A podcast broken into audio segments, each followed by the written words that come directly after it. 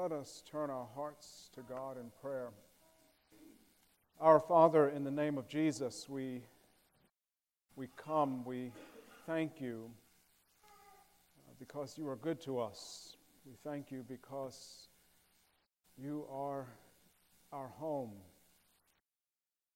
Father, thank you for sending Jesus. Thank you that he has come and lived perfectly and died sacrificially and was buried solemnly and was raised powerfully and has been enthroned sovereignly and intercedes sympathetically and will come again powerfully. Thank you, Lord, that we can trust you and trust your word. Please help me. You know, I'm weak and wicked and unworthy. But Lord, you are the God of all grace. And uh, we pray, Lord, that you'd make your appeal to us today.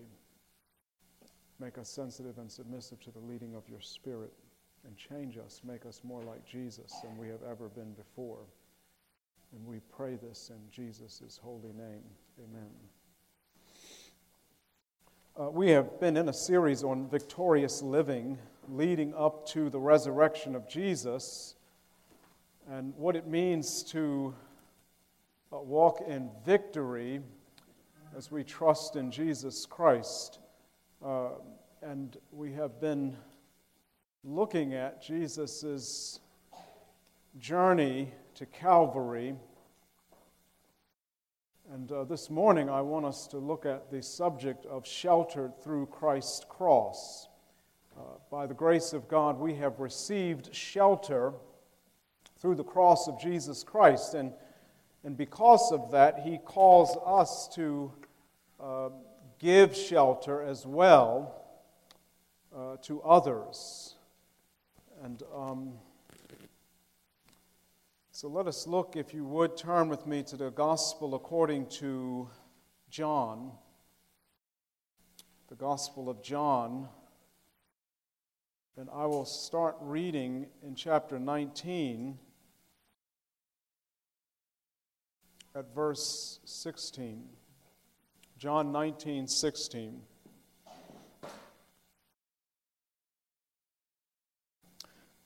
So he, that is Pilate, uh, delivered him over to them to be crucified.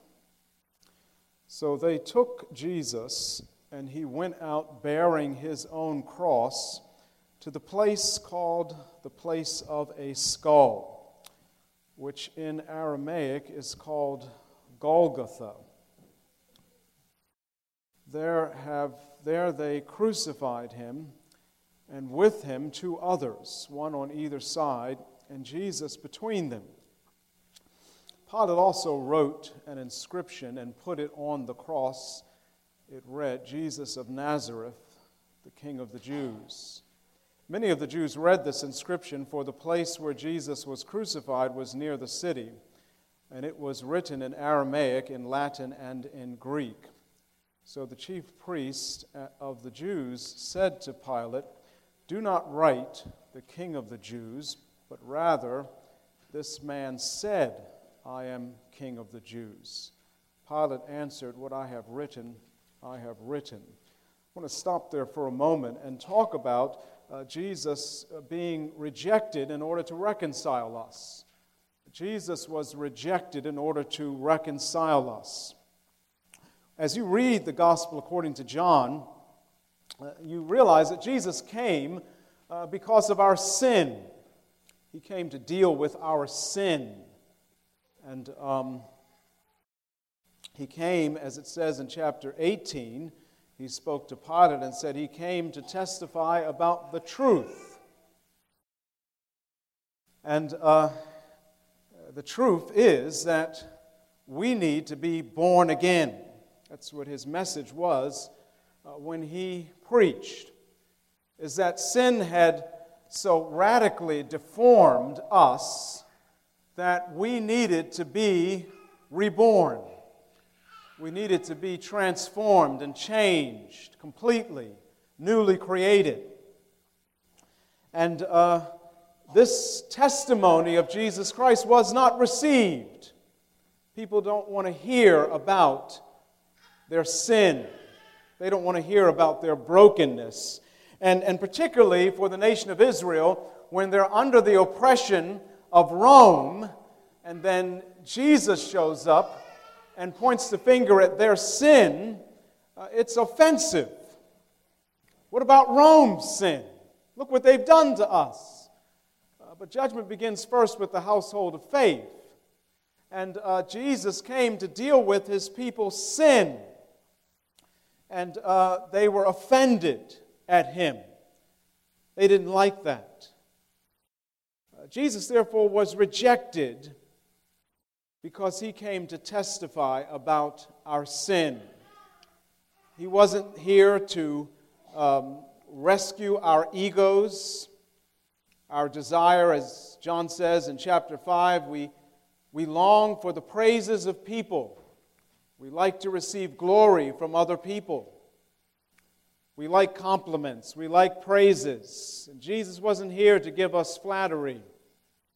And he wasn't here to, uh, to bow down to our appetites. You remember in chapter 6, how Jesus fed thousands of people with some kid's lunch. And then the next day, they can't find Jesus and they run to find him. And then when they meet him, Jesus says, You are coming after me not because you saw signs. It's not like you saw a sign and believed in me and want to submit to me. You came because your belly got full. And uh, he, he rebuked them for that. You know, people often say, ask the question, we often ask the question, what are we passionate about? Well, I'm passionate about a lot of things that I have no business being passionate about. That's not the question to ask. The question is, what is God passionate about? And how can I forego my passions to engage in His passions? That's the the attitude and the posture that we should have with respect to our desires and our appetites. Jesus did not come to satisfy our appetites. And that's what they wanted from him. They wanted to make him king so he could use his power and authority to fill up their appetites. And Jesus wasn't going to have it. And uh, he wouldn't have it because if we die in our sin, in our passions, we die without Him. And the, the leaders did not see things the way Jesus saw things. Notice what the leaders said of Jesus after he raised Lazarus from the dead. They said, if he keeps going on like this, everybody will believe in him. What's wrong with that? That's a good thing. But then they said Rome will come and we'll lose our positions and we'll lose our place. That's what was wrong with the leaders. They were jealous of losing their positions, their authority, their autonomy. They were bothered because they would lose their, their shelter, their temple. They didn't know that Jesus was bringing in an even greater shelter for them. And so in chapter 19, when, when Pilate, having Jesus flogged, brings him out, and he's draped in purple, and he's beat up, and he's bleeding, and he's got a crown of thorns on his head, the chief priests cry out, Crucify him! Get rid of him! Three times they cry out, Crucify him! They say, Away with him! We don't want him! We want Caesar. How soon we forget who's oppressing us. Because Jesus wants to deal with our sin. He wants to get in our face gently in love and say, What's wrong with your heart? You know, the book of Proverbs says that uh, the Father and God is speaking to the Son, and He says, Son, give me your heart. That's what God wants. He wants our heart. He wants us to deal with our sin, our rebellion our iniquity, our perversions, That's what Jesus came to do. But Israel as a whole, and, and we often don't want to go there. We don't want to go down that road because it's ugly. And it's a rough road. It's convicting. It's humiliating. It's embarrassing. We don't want it. But Jesus wants it because Jesus wants us. Jesus wants you. But Jesus can't have you unless he has your sin. And he can't have your sin until you and I own up to our sin and say, Here it is. I'm an open book. Deal with my sin, deal with my rebellion, deal with my perversions. And Jesus can, can shelter us. And Rome was no better. You look at Pilate here, he, he, the epitaph he gives Jesus is the infamy of Nazareth. This is Jesus of Nazareth. Can anything good come out of Nazareth? Well, apparently not. Look at him. He's among criminals, crucified with insurrectionists and murderers and robbers. He's among them. And that's, that's, that's, that's, that's Pilate's way of, of sarcastically sticking it to the Jewish nation. This is Jesus. He's of Nazareth, and he's your king, O Jewish nation. And that's why some people try to save face and say, don't say he's the king of the Jews. Say he said he was the king of the Jews. And Pilate said, no, it stays written the way I wrote it. And in the midst of, of this, this, this rejection that Jesus is receiving, in the midst of this, uh, this humiliation, this shame that is being thrown upon him, you see that Jesus, it says of him, that he went out bearing his own cross. In the midst of all the rejection, in the midst of all of the foul mouths and the ignorant insults and the, the infamy, he's bearing his own cross. You notice that, that John never talks about Simon of Cyrene helping him. Because the emphasis of John is, is to expose the fact that Jesus bore the shame and the rejection. And um, the, the insults in the midst of this. And he did it to reconcile us, to bring us back to God. The righteous one was helping the unrighteous ones. What was this cross about? He was bearing his own cross. And his cross was a cross for sin. It was for rebellion. It was for rebels and perverts. But if we don't want to go there and say, that's who I am, I am perverted, I am rebellious. I am lawless. If we can't own that, then Jesus' cross means nothing to us. It can't speak to us. It can't shelter us. It can't help us. But Jesus went out bearing his own cross because he came to deal with our, our sin and our, our rebellion. But they failed. They failed to see it. Our sin was the desire uh, to be God. It was desire to, to be our own God.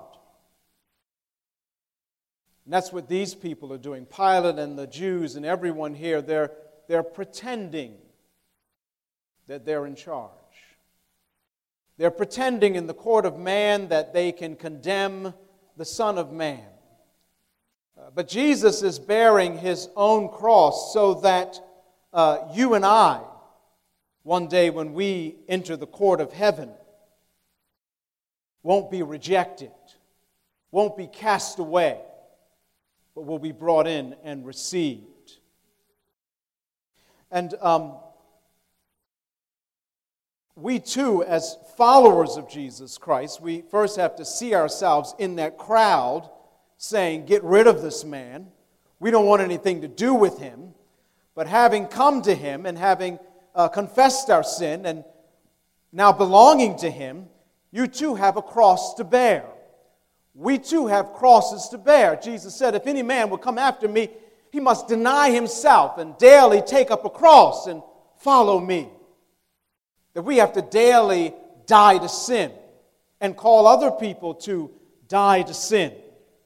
That's what Jesus was doing. He was exposing our sin. You know, a life of self denial, a life of daily cross bearing, a life of following Jesus for real uh, rarely goes unnoticed. People will begin to malign you and become, as, as Peter says, they'll be surprised when you do not join them in unrestrained and unrestricted sexual license. You know, the world we live in is, is, is sex crazy. There's nothing wrong with sex. God created sex, but we've taken it down levels it was never intended to go. Anything goes in the world today. Everybody has to bow to those, those sacred words. It was consensual. And then there's, there's these issues of, of, of injustice, and there's also the issue of, of abortion. Because people have passions different from God. You know, most people get abortions in the world, in, in America at least, because a baby is simply inconvenient. I can't afford it. It. That's the way it's put. I can't afford it. It's inconvenient. I'm not mature enough to raise a child. Who is mature enough to raise a child? Every parent discovers that the first time you get a child. But most people get rid of children simply because it's an inconvenience. Very, very few people get rid of children, abort children, because of a medical emergency. And that's the world we live in. It's a world that's full of dissipation, it's full of debauchery, it's full of drunkenness, as Peter says, and sexual license and pornography. It's flooded with covetousness, partying, and lawless idolatry. And, and when you deny yourself and daily take up a cross and follow Jesus, it's an affront to a world that's swimming in sin. And when you take it upon yourself to seek to be a minister of reconciliation, which every believer is called to, by the way, and to call people back to Christ, and to call people to deal with their sin, you're going to get maligned. That's what Peter says. You're going to get insulted. And sometimes we just don't go there with people because we don't want rejection. We don't want to be unpopular. We don't want to be insulted. We don't want to be ostracized. We don't want a cold shoulder from folk. So we just don't talk about the elephant of sin in people's lives. We just accept it. We're supposed to accept people. Yes, we're supposed to accept people. We're all supposed to be people's friends. And if you saw your friend walking towards a cliff, you wouldn't be silent about it. If you saw someone drowning, you wouldn't look the other way if it was your friend and if you were proving to be a neighbor, to love your neighbor who's anybody in need the same way you love yourself. If we, if we had that mindset of Christ of counting others more significant and looking at others' situations and saying they're in a bad way, they're, they're traveling wrong, but we, we quickly say, Oh, I have no right to say anything. Why not? It's not like you're coming to condemn and throw the books at them. But you're coming to say, hey, I, I found bread. I see you're hungry. You're starving for something in your soul, and I, I know where you can go to get fed. You've got a testimony. You, you've been on the other side of BC. You've been before Christ. You know what it's like to have a life outside of Christ. You know what it's like to be broken by sin. You know what it's like to, to be overcome by guilt. And you see people running after all kinds of of, of lifestyles that trying to self medicate themselves, trying to subdue their, their conscience, and, and you know there's a way out. And if, if you see something, what do they say? Say something. If you see someone traveling wrong, say a prayer. Come up beside them in love and say, Can I talk with you? Can I walk with you? I've got a story to tell you about how, how I got over through Jesus Christ. You remember that Samaritan woman? She came to the city and said, Come meet a man. told me everything I've ever done. She, she dealt with a sin. And they came running because they wanted to meet this man who made this woman who's always trying to isolate herself come out in the public telling a story. And when they came, they said to the woman, We believe now, not because of what you said, we heard him ourselves. And we believe. So we are ministers of reconciliation.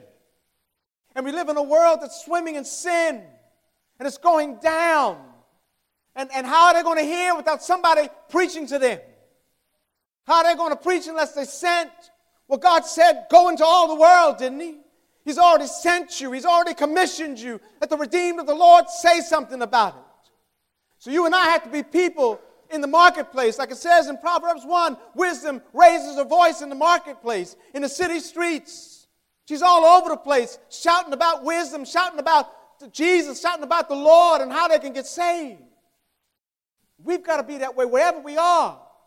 We've got to use every opportunity to call people to be reconciled to God through Jesus Christ. The type of people we have to be. You know, people talk about uh, abortion wrongs, I mean, abortion rights, and um, a woman's wrong to choose, I mean, a right to choose. Um, you know, what about, I always say to people, and I know you've heard it before and you've said it to other people yourself, but, but there's a woman inside of you, right? Doesn't she have a right? There's a little boy inside of you. Doesn't he have a right? And so now you become the oppressor. And you're going to get rid of the package. That's injustice too. And we know that. We've got to speak about it. The Bible says we're called to take every thought captive to obey Jesus Christ. There has to be a willingness in our heart to be able to suffer for the sake of the gospel, to be able to suffer for the sake of Jesus, to be able to be rejected. Uh, Peter says in 1 Peter chapter 4, he says, Since therefore Christ suffered in the flesh, arm yourselves with the same way of thinking, ready to suffer rejection, insults, abuse, whatever it takes for lost people to know about Jesus. It'll be all right.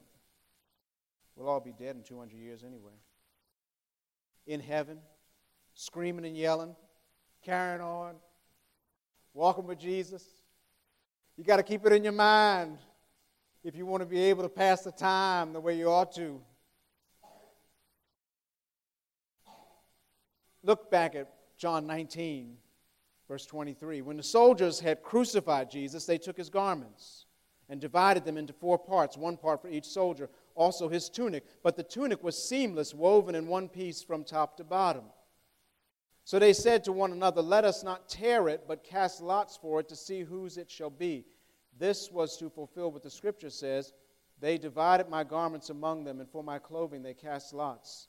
So the soldiers did these things. You know, one of the final humiliations in, in, in, in a crucifixion was, was taking people's clothes. Today, we, we have a pastime when, when, when, the, when the deceased uh, are laid to rest, their belongings are handed back to either the parents. You think of the military, how they often get those packages of, of, of the belongings of the deceased. And even at the, the funeral, a flag is given to either the mother or the spouse or, you know, some form of honoring and respect. But but the Romans, when they put you down, they, they really intended to humiliate you big time. They took your clothes off, they stripped you naked, and then hung you on a cross, and they gambled for your clothing. They cast lots for it, right in front of your family and loved ones. It's a way of ridiculing you. You know, when Rome, when Rome came and got you, what they would do is they would strip you naked and they would parade you around the city to demonstrate how they defeated you and how they've triumphed over you. They'd make a public spectacle of you so that everybody else watching would say, Don't mess with Rome, or that's going to happen to you. So it was a way of fear, putting fear and striking fear into people and terror into people. Don't play with us. We're not kidding. We'll put you down and expose you and hang you on a cross to make our name great and to put your name down. That's the way Rome did things. That's what they did to Jesus. How humiliating, how, how, how, from a Jewish mindset, how embarrassing he was. That was the Jewish mindset of the first century is Jesus, you embarrass us. Remember David? David killed Goliath. Solomon and all these great kings, look at you, beat up, allowing them to humiliate you and shame you like this. And they didn't know that, that when that was going down, you know, you think back for a minute. When God, when God created us, we were naked. We didn't have any clothes on. We didn't even know we were naked. Remember after we sinned, God said to Adam, Who told you you were naked? He didn't know he was naked because he was so God centered. He wasn't blind. It's not because they didn't have no mirrors in, in, in the Garden of Eden. You know, I mean, he was so God centered and focused on the beauty and goodness of God, he wasn't focused on himself. That's the thing. But then when, when we fell into sin, we hid ourselves, we covered ourselves. And here's Jesus bearing our sin on the cross, naked, exposed He's bringing in a new creation, and he's naked. And he's being put to shame. He's being humiliated, but he's not ashamed of the gospel. He hung on that cross, and his head was, his face was set like flint to go to the cross because he knew he was making everything brand new. And so, the shame of the cross, he despised it. He said, When I consider what, what's going to happen after this cross or what's going to happen through this cross, and the shelter it's going to bring to, to multitudes of people, this, this shame, this humiliation, it's nothing. It's a little thing. It's not even to be talked about, it's not even to be mentioned. Because what's going to come after this is so profound and so majestic and so splendid. It's a whole new world, it's a whole new creation. And so he dealt with the ridicule in order to redeem us. Because what was really going down when Jesus Christ, uh, it says in, in the book of Colossians, what was really happening was Jesus was not the one being humiliated. Jesus was not the one being made a public spectacle. The Bible says in the book of Colossians, uh, chapter 2, it says in, in verse 13, and you who were dead in your trespasses and the uncircumcision of your flesh, God made alive together with him, having forgiven us all our trespasses by canceling the record of debt that stood against us with its legal demands. This he set aside, nailing it to the cross.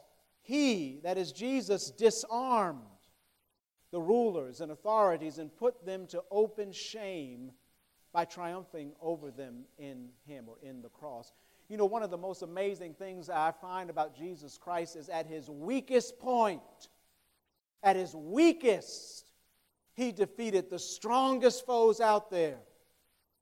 At his weakest, it's like he had one hand tied behind his back and his legs were tied together. He was at his weakest point and still defeated Satan, still defeated the principalities and powers, still overwhelmed death hell, and the grave. At his weakest, he did that. Imagine what he could do at his greatest and strongest. But in real ways, the cross is his strongest because it reflects the beauty of his character. It exposes who he really is, it exposes the very heart of God, the heartbeat of God, what makes God tick, so to speak. Because when Jesus was being crucified, he was stripping Satan of his power and his authority. He was taking all of Satan's cohorts and he was disarming them. He was bringing them down. He was triumphing over them in the cross. It's like Jesus came in disguise. It's like guerrilla warfare. They didn't know what was going on, they couldn't see it till it was done. When Jesus Christ came and was ridiculed, he was disarming Satan from Satan's power to accuse you of sin. Satan comes accusing you, pointing a finger at you. The Bible says you have an advocate with the Father, you have a defense attorney. Jesus Christ stands up in the courtroom and tells Satan to silence himself and declares that you are a brand that's been plucked from the fire. Satan's accusations are overcome by, by the blood of the Lamb, by the word of your testimony. Jesus stands up to declare that the debt against us has been canceled. The debt has been canceled, it's been nailed to Jesus' cross.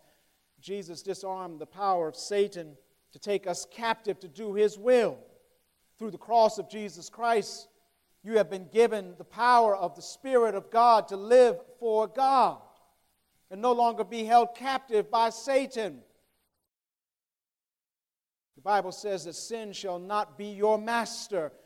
There's a difference between swimming in sin and getting drops on you from time to time. When Jesus came and disarmed Satan, he disarmed him from the power to strike fear and terror in your heart because of your coming death and because of punishment for your sin. Perfect love casts out fear because fear has to do with punishment. And when Jesus was crucified, he took the punishment, he took the sting of death, he took the fear of death. I can't wait to drop dead. I'd like to wait a little while, but because you know what's coming. The arms of Jesus open wide. Welcome home. What could be better? Paul was always going around saying, I'd rather go and be with the Lord. That should be our attitude. In love with his appearing, I'd rather be with him, but while I'm here, there's work to be done, right? That should be our attitude. Satan and all the hosts have been bound, they've been defeated and they're brought to open shame. Every time somebody comes to faith in Jesus, Satan is hung out to dry. He's brought to open shame. Every time a believer turns away from sin, Satan is put to open shame. Because your life for Christ is a big neon sign to Satan that you are not worth it. You're not worthy of me. I've been bought with the blood of the Lamb of God. I've been purchased by the Most High. I am the property of Jesus Christ. That's why Paul goes around saying, I'm a prisoner of Christ. He was glorying in the fact. I'm a slave of Jesus. That's a high honor. Moses was a slave of Yahweh. That was a high honor spoken to someone who came, brought people out of bondage. It's a wonderful thing. Sometimes we feel like the greatest thing of all is just to be free and footloose. I can do whatever I want to do. I can do whatever I want to do. Imagine if you were a bird and you, want, you said, Oh, I'd like to swim. So you just dive right in the ocean and start swimming. You die. Imagine if you were a fish and you looked up underneath the, the oh, I'd like to walk. And you get out on the sand. I want to do what I want to do. Birds got to fly, man. Fish got to swim. That's what God made him for. God made you to live for Him. You're not free until you're living for Jesus. You think you're free, but you're not. You're deceived. You're only free when you're living for God. You're only free when you're doing what God created you to do, to be His image. And His image is Christ Jesus, to reflect that beauty and glory of His character. And let's, let's finish this up. Uh, verse 25. But standing by the cross of Jesus was his mother and his mother's sister, Mary, the wife of Clopas, and Mary Magdalene. When Jesus saw his mother and the disciple whom he loved standing nearby, he said to his mother, Woman, behold your son. Then he said to the disciple, Behold your mother. And from that hour, the disciple took her to his own home. Jesus was reverent to restore us. One of the commandments, the fifth commandment, is honor your father and your mother. This is what Jesus is doing. He's honoring his mother. In his suffering and in his trial, he's not thinking about himself, he is thinking about his, his loved ones, particularly his mother. And he's making sure that she is cared for. This, this, this passage says volumes to us about caring for our parents when they get old and they cannot do for themselves, when they're alone. It says a lot about caring. How do we care for our parents? You know, the Bible says that if we don't care for the members of our own household, we're worse than an unbeliever. We've denied the faith. You don't care for your own household. And um, children are supposed to take care of their folks. I, I, listened to one woman one time, that's what she said. she said That's why I had kids, so they could take care of me when I died. That was bad, but I mean, you know, she had somewhat of a point, but she looked at, I think she was looking at it a little bit wrong way. Um, taking advantage of the situation, you know. But, um, but the point is that Jesus here was caring for, and not only caring for, but putting people in homes. He, he, he enlists John to take care of his mother and treat her as if she were his mother. And in many ways, that's what the church is called to do. It's a, it's a family environment. It's called to treat folk like family, to give people a home, to care for them when there are legitimate needs, to care for one another, to love one another. The world we live in is very broken. It's very broken, and, and, and people are devastated by the injustices that have taken place in this world. This is an injustice that's being taken place with Jesus. He's being put to death for crimes he never committed. Now, we know that God's purposes behind the scenes was of another texture. But at the same time, if you look at just what these human beings did, what they did was wicked. What they did was lawless, and it was unjust, and it left Mary without a human refuge on earth. Her son, her oldest son, she had other children, but he's the one responsible. He's the oldest. And in that culture, that's who took care of the parents, was the oldest. And so he sees to it that she's taken care of. And, and, and John is the one who he calls into uh, uh, enlists to service in that, to serve his mother in that way. I mean, how about if Jesus called you to care for someone that you weren't expecting necessarily to care for? Would you be willing to do it?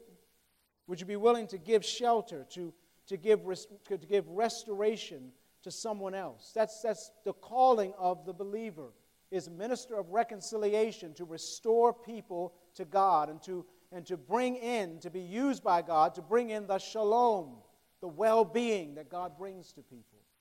That when people come to the church, it's supposed to feel like and sound like and, and, and be like a family environment. The Bible even says in 1 Timothy 5 treat older men as fathers, treat older women as mothers, treat younger women with absolute purity as sisters, and younger men as brothers.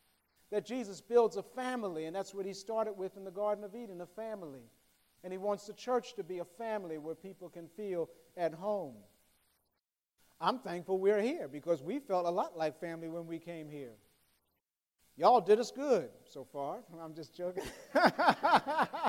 I'm just joking. I knew you could take a joke. Um, but you did. And so we got that sense, that feeling, and hopefully we've added to that and not taken away from it. And um, we're called to to, to, to minister to people in that way. You know, what's interesting about John is that John eventually probably lost his family because he was taken into exile at Patmos. And whether Mary was alive at that point, we don't know, but we know that what John, when he went into exile, we know that what he saw was a new heaven and a new earth where righteousness dwells. And that's what the church is being used to do, is to bring in family, real family, what it means to care for one another, no matter where people come from, no matter what they've been through, but when there's a legitimate need, saying, I will be there to help, I will be there to share. And so that's what we're called to in sheltering. That's how the cross teaches us how to shelter other people. Let us let's turn our hearts to God in prayer as we prepare to sup with Christ. Our Father, in Christ's name, we, we thank you for the shelter that we have through the cross of Jesus Christ. We thank you, Father, that, that um, Jesus, in spite of being rejected, was determined to bring in that shelter. God, give us grace to be ministers of reconciliation like he was and to reflect that, that, that shepherd's heart that goes after the lost. Father Jesus, we praise you because he was ridiculed so badly and so embarrassingly from a Jewish standpoint, and yet it really wasn't the whole story that he really was bringing to shame Satan and all of his powers in order that we would be able to be forgiven and received by you. And Father, we're thankful for the, for the great uh, portrait of Christ Jesus. Who other than him can do this? And we can't, we can't be like him unless he's in us, enabling us to reflect his love. Father, help our church to continue to be more and more a family environment where people feel at home, they feel welcome, they feel cared for, not looked, not looked past or, or overlooked. Father, work that in our hearts. Help us to see how we were not overlooked by you. We were in a far off land, separated from you, far away from you, and yet you came after us to care for us, to bring us in, to shelter us, and call us family. Father, work that in our heart by your Spirit, we pray. In Jesus' name, amen.